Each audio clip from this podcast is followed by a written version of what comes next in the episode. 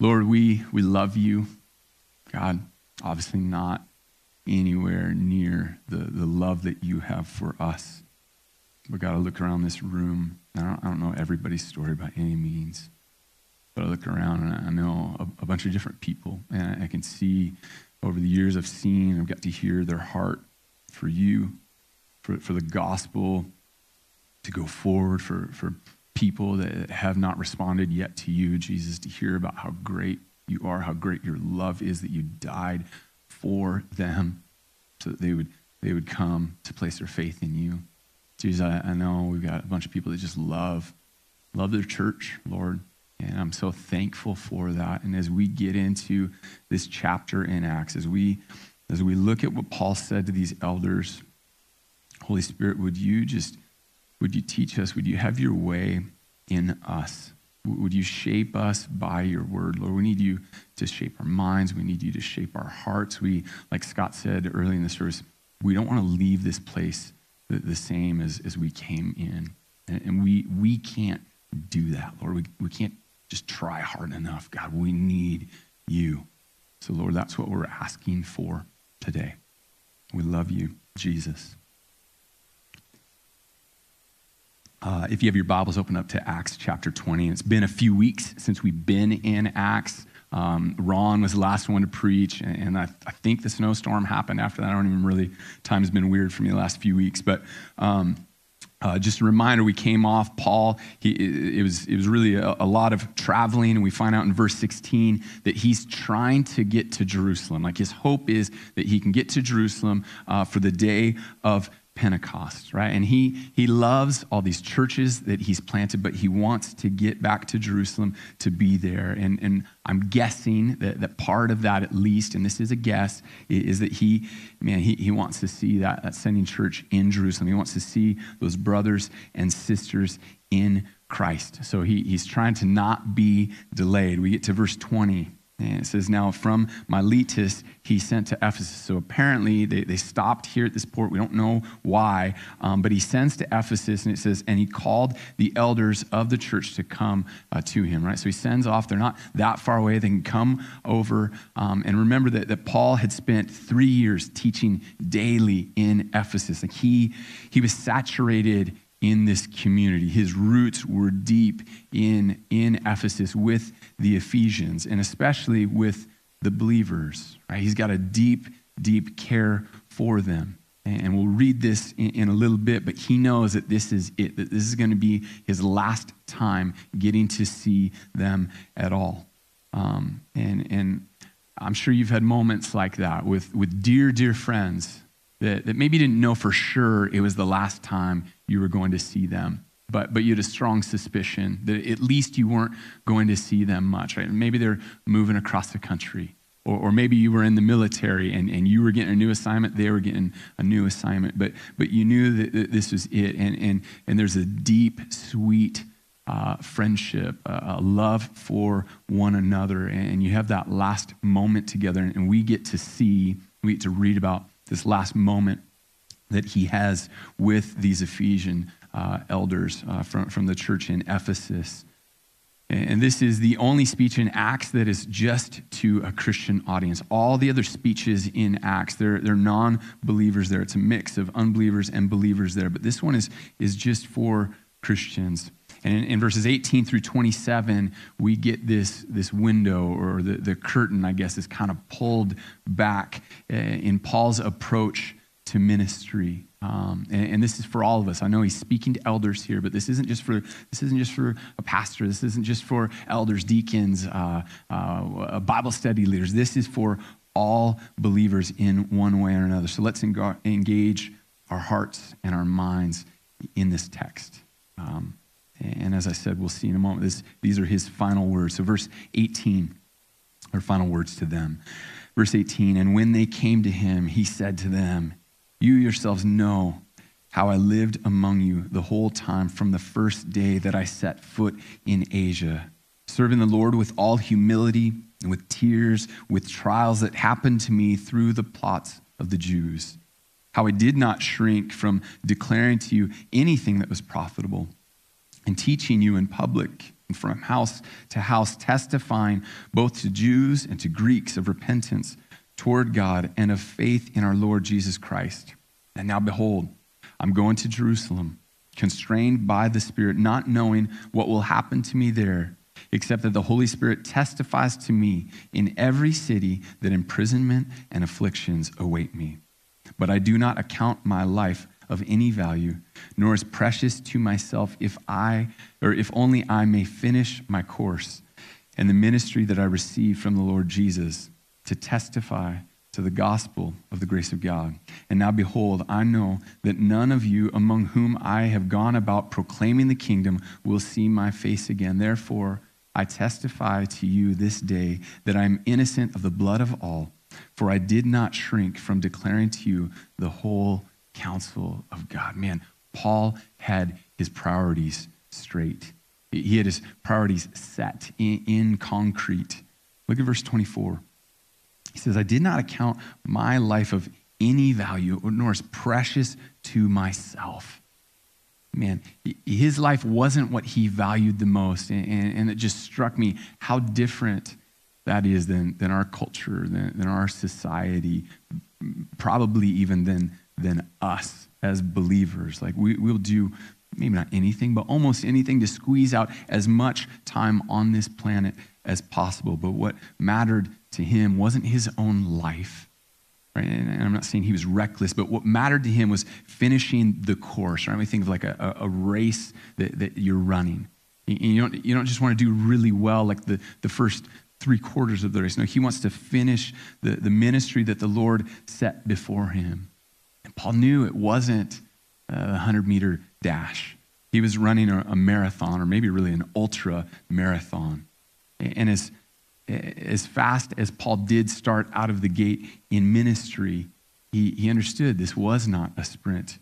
This was, this was a long, long race. So the ministry success that Paul uh, had that he enjoyed, he wasn't just looking back in satisfaction. I, I'm sure he was content with what God had done but he wanted by the power of the Holy Spirit to continue on to finish what God had given him. There was more to do, and he was pressing on so that he could finish the work that the Lord gave him.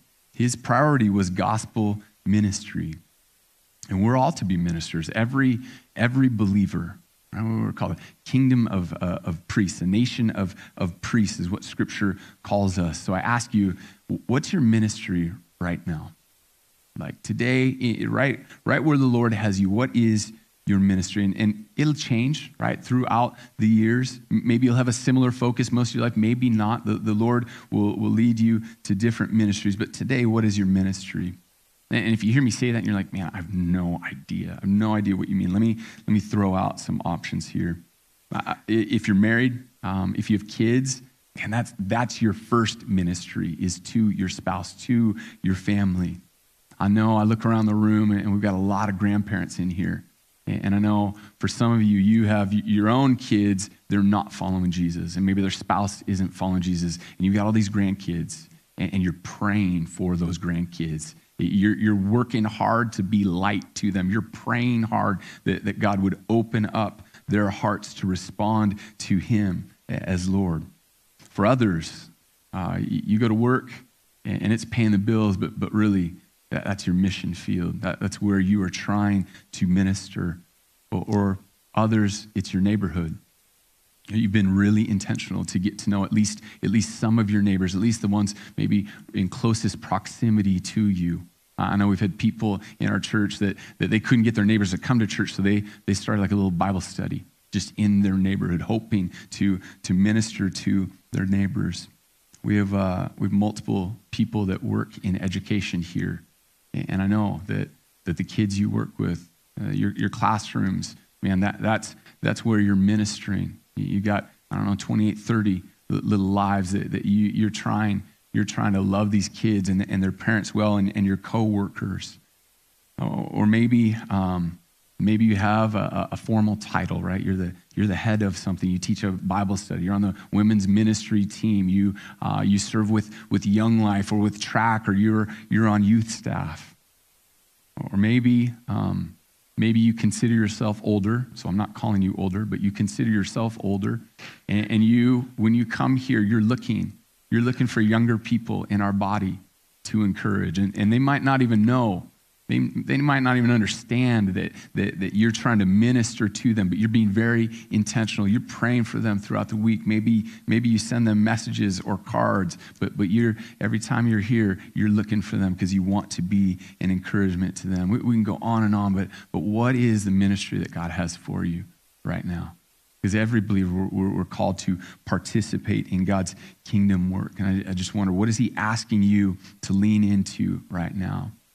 And then once you have that identified, then the next question is how committed are you to that ministry? Like, do you have, you have one foot in, one foot out? Or are you all in with the ministry that God has given you? Whatever your ministry is, uh, like I said, Paul pulls back the curtain here. He lets us see um, his, his talk with these elders, his encouragement, his exhortation to these elders, his instruction to them, and, and we get insight. Right? We, we get all these, these, these pairs, these descriptors of, of, uh, of his priorities in ministry. Verse 19, it, it, it answers the, the how question. How did he do ministry? Well, it's through humility and tears, right? Paul's brilliant. We have his letters. We can see we can see he's a brilliant, brilliant man. I imagine that most rooms that he walked into, he's probably the smartest one there. He, he probably knew more about uh, building a church than, than anyone he interacted with. He, he could have come in with his authority and just bulldozed people. But man, Paul, Paul ministered with humility. And, this doesn't mean that we don't recognize how God has gifted us. That is key as Christians. We have to know, we need to learn okay, God, how have you wired me? How have you made me to be a part of your body, to build up the body of Christ. So there, there's a sense that that is vital, right? Because when Christians aren't using their gifts, it, it leaves a gap in the body of Christ, leaves a gap in the church. But then there's also this reality that, that when you're done with that ministry, someone will come behind you and ministry will continue on. Like, yes, God is using you now, and also God is not dependent on you. He doesn't, he doesn't need you to do it. He, he will continue, he will continue his work even without you. There'll be, there'll be people that follow you that do some things better than you, some things worse. Probably make you feel good, but some things they'll do way better than you. So he led with humility. He also served with tears. He was committed to his people. He was up close and personal with them. When you minister, man, there, there's, there's, there's a level of commitment where, where you should be impacted, right? That, that, that how your people are doing, that, that you're serving, that, that you should be impacted by, by them. Now, there are unhealthy ways that, that you can find identity in ministry, right? You can find your self worth in ministry. I think that's a pitfall um, for, for anyone in ministry. But man, do you care so much that you weep with those who weep? Or do you hurt when they struggle, when they make self destructive decisions? Paul, Paul served, he led, he ministered with humility and, and with tears.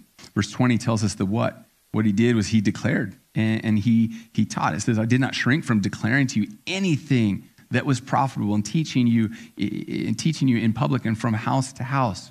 Right? He spoke gospel truth. He taught sound doctrine.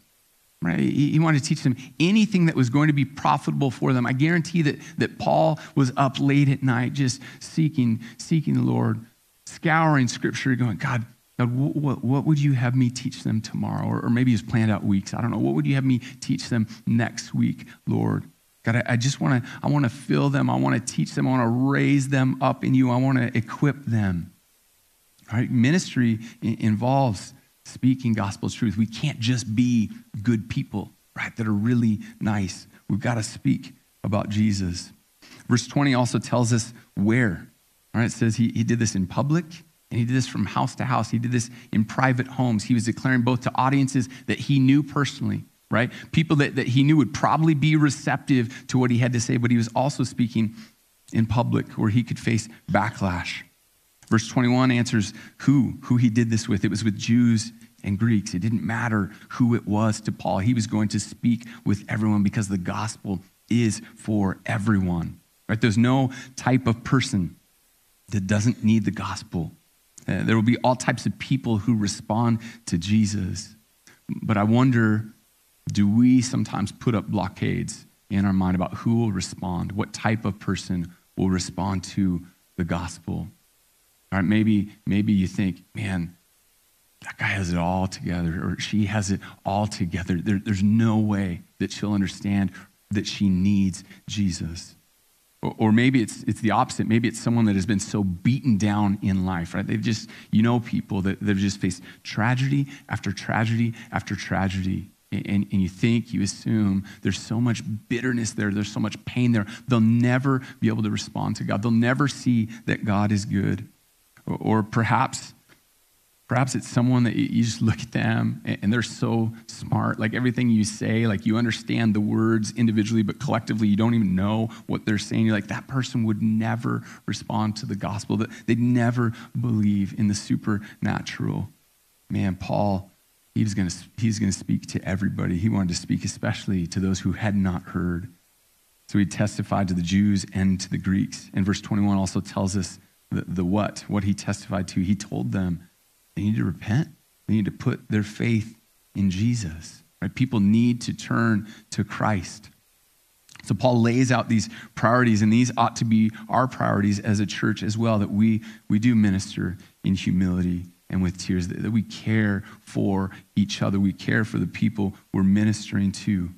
We've got to be sure that, that we're a church that declares the gospel, that we teach everything that Jesus commanded, everything that Jesus instructed in.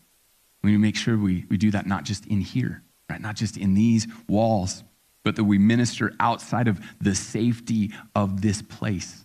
This is our home turf, right? It's pretty easy to talk about Jesus confidently. But we need to be willing to not just speak about Jesus here, but, but out there. And I would say not just willing, but even excited.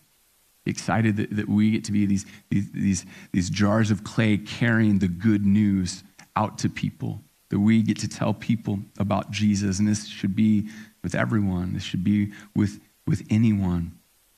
We've got to make sure that we tell them that repentance is necessary. Right? That, that in order to be saved, we, we have to turn from our sin itself because we'll never be good enough. Right? We'll never be good enough to make up for our sin. We need to turn to Jesus who died in our place. And Paul, Paul goes on. Right? He, he gives or I should say, he also gives instructions uh, to these elders not to shrink back, not to run from, from multiple things here. One is, is not, to, not to shrink back from declaring everything that God said, not to shrink back from declaring hard truths, not to shrink back from declaring in verse 27 the whole counsel of God. So, this is one reason that on Sundays, what we do is we go through book by book for the most part in our sermon series. Every once in a while, We'll, do a little sermon series on what is the church, what's discipleship. But, but for the most part, we go through book by book. And, and that's partially to keep us accountable to actually going through everything that God has said. And otherwise, a preacher is going to be tempted to just pick what they like or pick the books that, that they feel most at home in. Uh, we went through Isaiah a few years ago now, and uh, man, that was not a book I felt at home in. that was that was heavy lifting for a long, long time. I, I don't even remember how long that series was, but man, I, I wouldn't just choose to. What, what I would do if I was on my own is I would just I would just pick little parts of Isaiah that I feel really comfortable in. But when we go book through book, we we we ensure that that I'm not just picking things that that that I, I want to preach on.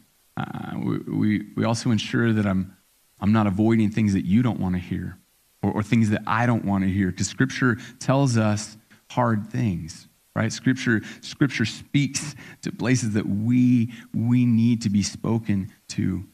So we don't skip over what is difficult but we aim to declare the whole counsel of god. Paul also says don't shrink from this don't shrink from suffering right pastors can't run from suffering and when pastors do that, the church suffers, right? Christians, we, we can't run from suffering. Verse 22, he says, Behold, I'm going to Jerusalem constrained, constrained by the Spirit, not knowing what will happen to me there, except the Holy Spirit testifies to me that in every city, I'm looking at imprisonment, I'm looking at afflictions. Certainly, Paul's not saying he seeks out suffering, but, but he's not running from it. I think he's telling these elders hey, hey don't run from hard seasons in your church. Right? Don't shrink back from taking risks, which is, uh, some of us are really risk averse. I don't know if that's you, but, but, but I can be that way. Man, we can't shrink back from taking gospel risks.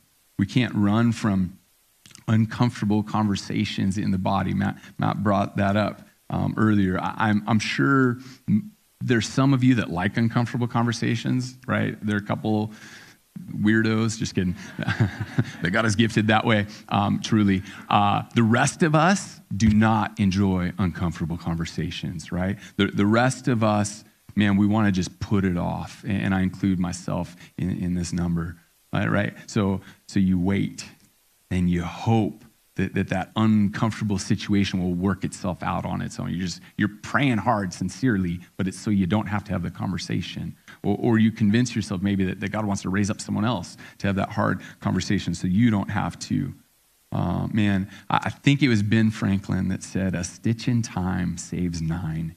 And, and that, that is applicable to so many different things, but I found that to be so true with hard conversations.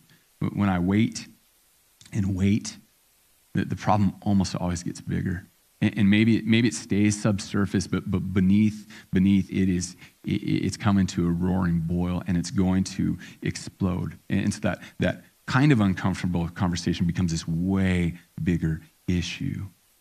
He tells him, don't, don't run from suffering. Don't run from the, the hard things of, of being an elder. You need to lean into those for your church. Verse 28 he, continues on. Now he's giving, he's giving instructions to these Ephesian elders and, and, and really elders everywhere. And, and maybe you're thinking, I'm never going to be an elder. Well, pray these things for, for elders. He says in verse 28 pay careful attention to yourselves and to all the flock in which the Holy Spirit has made you overseers to care for the church of God, which he obtained with his own blood. I know that after my departure, Fierce wolves will come in among you, not sparing the flock, and from among your own selves will arise men speaking twisted things to draw away the disciples after them. Therefore, be alert. Remember that for three years I did not cease night or day to admonish everyone with tears. And now I commend you to God and to the word of his grace, which is able to build you up and to give you the inheritance among all those who are sanctified. He says, I coveted no one's silver or gold or apparel. You yourselves know that these hands ministered to my necessities and to, uh, and to those who were with me. In all things, I've shown you that by working hard in this way, we must help the weak. And remember the words of the Lord Jesus, how he himself said is more blessed to give than to receive. So, so here are these instructions. Right? He says, pay careful attention. Verse 28 pay careful attention to yourselves, to the flock, which God has made you an overseer, made you an, an elder, a pastor, a shepherd, to care for the church, which he obtained with his own blood. We've got to remember that Christ loves the church. Right? He, he loves the church. And if we are his disciples, we need to love the church. He gave himself up for the church. He, he obtained the church with his own blood. Do you love the bride of Christ? Because the temptation, at least in our country, I don't know how it works elsewhere in the world, the temptation is, yeah, I'm not, this place isn't working for me. I'm going to go to another church. Right? And I, I know it, can be way more complicated than that. Or, or, maybe, man, I've never found a good church. I, I'm just going to, I'm just going to follow Jesus on my own at home or with my buddy or, or, or, or whatever. Man, Christ loves the church. We need to not give up on the church. He, he tells these elders, pay careful attention to yourselves. And that sounds like a very 21st century, um, uh, what's that saying? I, I, need to love myself in order to love others, right? Which is, uh, that's a sneaky way of just being really self centered. And, and, that's not what Paul's doing here. He, he is giving real wisdom here and instruction. He's saying, pay careful attention to yourself in, in order uh, to care for this church, that God has made you an overseer. Um, I have a, a, pastor friend, much older than me. He is an avid, I don't know if I can call him a runner. I, I feel like runners are fast. I don't think he's fast. He's a jogger. No offense to him. He's a jogger. And, and uh, he told me once, a couple of years ago, why he started jogging. um, and it, it, was all about preaching. And I was like, "You jog because of preaching? Like, tell me more." Um, and, and, he said that he he realized that that he, he, he feels called to preach God's word, and his hope is to do it for decades. Or his hope when he started was to do it for decades, which he has been doing. And, in his mind, he needed to be physically fit then right? He, he needed to take care of his body. And, and, so he does that through eating well, but, but also through jogging. And, I'm sitting there going, man, if I was to start jogging, and, and there are seasons where I've tried, um, it, it'd be to get rid of this, right? like it, it, it never even dawned on me that, that, man, yeah, I should do that so that I can, I, I can minister longer, so I can be a, a, a pastor longer. Paul says you got to care for yourself to these, these elders. You got to you got to pay careful attention to yourself. You got to know yourself, right? You, you need to know your struggles. You need to know you need to know where, where you're going to be tempted to be filled up with pride, or, or, or you need to know where you're going to be tempted to be to be lazy and, and, and just kind of skate by. Right? You, you gotta you gotta feed your soul. Right? You, you got to be in God's word. You, you need to learn to rest in the Lord because God has made us that way that we need rest. That's one of the things that multiple people told me this week. And it was by like the third or fourth time. I was like, okay, Lord, I, I hear you. Um, actually, it's, it's something that Andrew's been saying to me uh, as well, is that I need to, to, to learn how to rest better, both physically, but, but also just my soul resting in the Lord. Man, you got to make sure, you got to make sure that you have people that know you right? That, that know, that can tell when you say, oh, yeah, I'm doing good. They look at you and say, come on, what's really going on? Right? They, they can see through that veneer. People that know how to love you well, support you, keep you accountable. So he says, pay, pay attention to yourself, elders. And then he says, and pay careful attention to the flock. Right? Elders we talk about elders scripture talks about elders as, as, as shepherds right? Shepherd like now jesus is the, the, the, chief shepherd right? But, but elders uh, pastors they're, they're the under shepherds of, of a church. I heard something about uh, shepherds uh, years ago. So so simple and yet to my little brain so profound. Uh, this person said shepherds smell like sheep. Right? If you have a shepherd someone that says they're a shepherd and they don't smell like the sheep they're not a shepherd so, so an elder pastor that doesn't smell like the sheep, that doesn't know his sheep, man, they're a pastor that's not in the trenches. They're an elder that's not in the trenches with the sheep. And, and obviously, each, each person only has so much relational capacity. So, in a church, even of our size, like you shouldn't expect that you're going to be close with every elder, every, every pastor, every staff member. But I do hope that you have one Right? I hope that, that you have one that you feel like, man, they know me, right? They know my story. They, they, know, they know what I've come from. They know my struggles. They know my heart. They know my, they know my passion. And, and I could contact them and, and, and, and, and talk to them about what I'm struggling with, what I need prayer for. And they would know, they would know how to shepherd me and obviously, that's a two-way street, right? That's not all on. That's not all on our, on our elders or our pastors to, to pursue you. Yeah, there's some of that for sure, but but man, that's that's you too. Like finding an elder, finding someone on staff, finding a pastor to connect with, and, and just go, hey, I, am part of this place. You know, I'm part of this body. I'm, I'm submitting to the leadership here, and, and, and I want you to shepherd me. I want you to help me grow in Christ. So you need to know these things about me, or I think you need to know these things about me. And if, if Gary and, and Scott and John were, were, uh, were to stand up here with me today, they'd say, hey, we need to grow, right? We need to grow as shepherds. We want to grow as shepherds. And uh, we, we do want to add, I think Scott said this last week, we want to add more elders but, but first, I think we need to do some assessing of, man, what, what does Scripture tell us uh, elders are, right? And, and, and, and how does that play out in, in our context? Matt and I are actually going next week. We're going to meet with a, a, pastor from a church that we know uh, really, really well. Um, actually, the name of the church is The Well, which is, that is funny. Not to you, but to me it was. Um, anyway, this pastor of The Well that we know well. Um, uh, there we go. Somebody got it. Um, anyway, man, they, they do a great job there uh, of, of, of their elder team really shepherding their church. We've seen that from afar. Matt was actually part of that church. He's seen that up close. We, we have close relationship with them, and we just, man, we, we want to we want to pick their brains a bit. And yeah, it's not gonna, it's not like just plug and play and, and exactly what they do we want to do here, but but we want to glean from them. Verse 29, 30. Uh, this is a huge part of eldering. It's, it's guarding the flock. Paul says, "Hey, I know when I leave that these wolves are going to come in. Right? These wolves are they're going to they're going to come in from the outside, and they're going to they're going to try and rip the flock apart. They're going to try and lead disciples away." And he says, not only that, but they're going to be they're going to be wolves from the inside too. Right? Wolves dressed in sheep's clothing, and they're going to try and draw disciples away. And one thing an elder has to be able to do is call a wolf a wolf. Right? And an elder can't passively let someone put forward false doctrine. They can't passively just uh, sit by as someone is justifying their sin and, and even drawing others into sin with them. And you know what? That can make uh, for an awkward moment in a Bible study or, or, or, or some class or a meeting, but for the sake of the church, it, it must be done.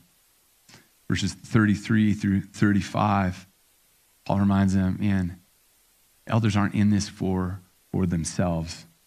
Right? Elders, elders care for the church. They help carry the burdens of the people that they serve. They pour themselves out. And Paul uses the words of Jesus it's more blessed to give than to receive. Right? He's telling them, man, yeah, it, it, you're going to be blessed by doing this. You're going to be blessed by pouring yourself out. Elder, eldering is a big role, it's a hard role, but it is so worth it. So please do be praying for, for our elders, for, for Gary, for Scott, for John, for myself. Um, we're looking to add another elder, but I'll keep that name to myself for now. Um, pray for our staff. It's been a, it's been a hard couple weeks. Um, and we're, we're just trying to step back and assess and evaluate.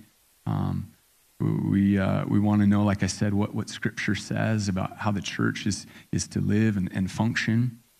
We want to we want to practically um, um, figure out like, okay, so what does this mean in our context here in Camas at at Harvest?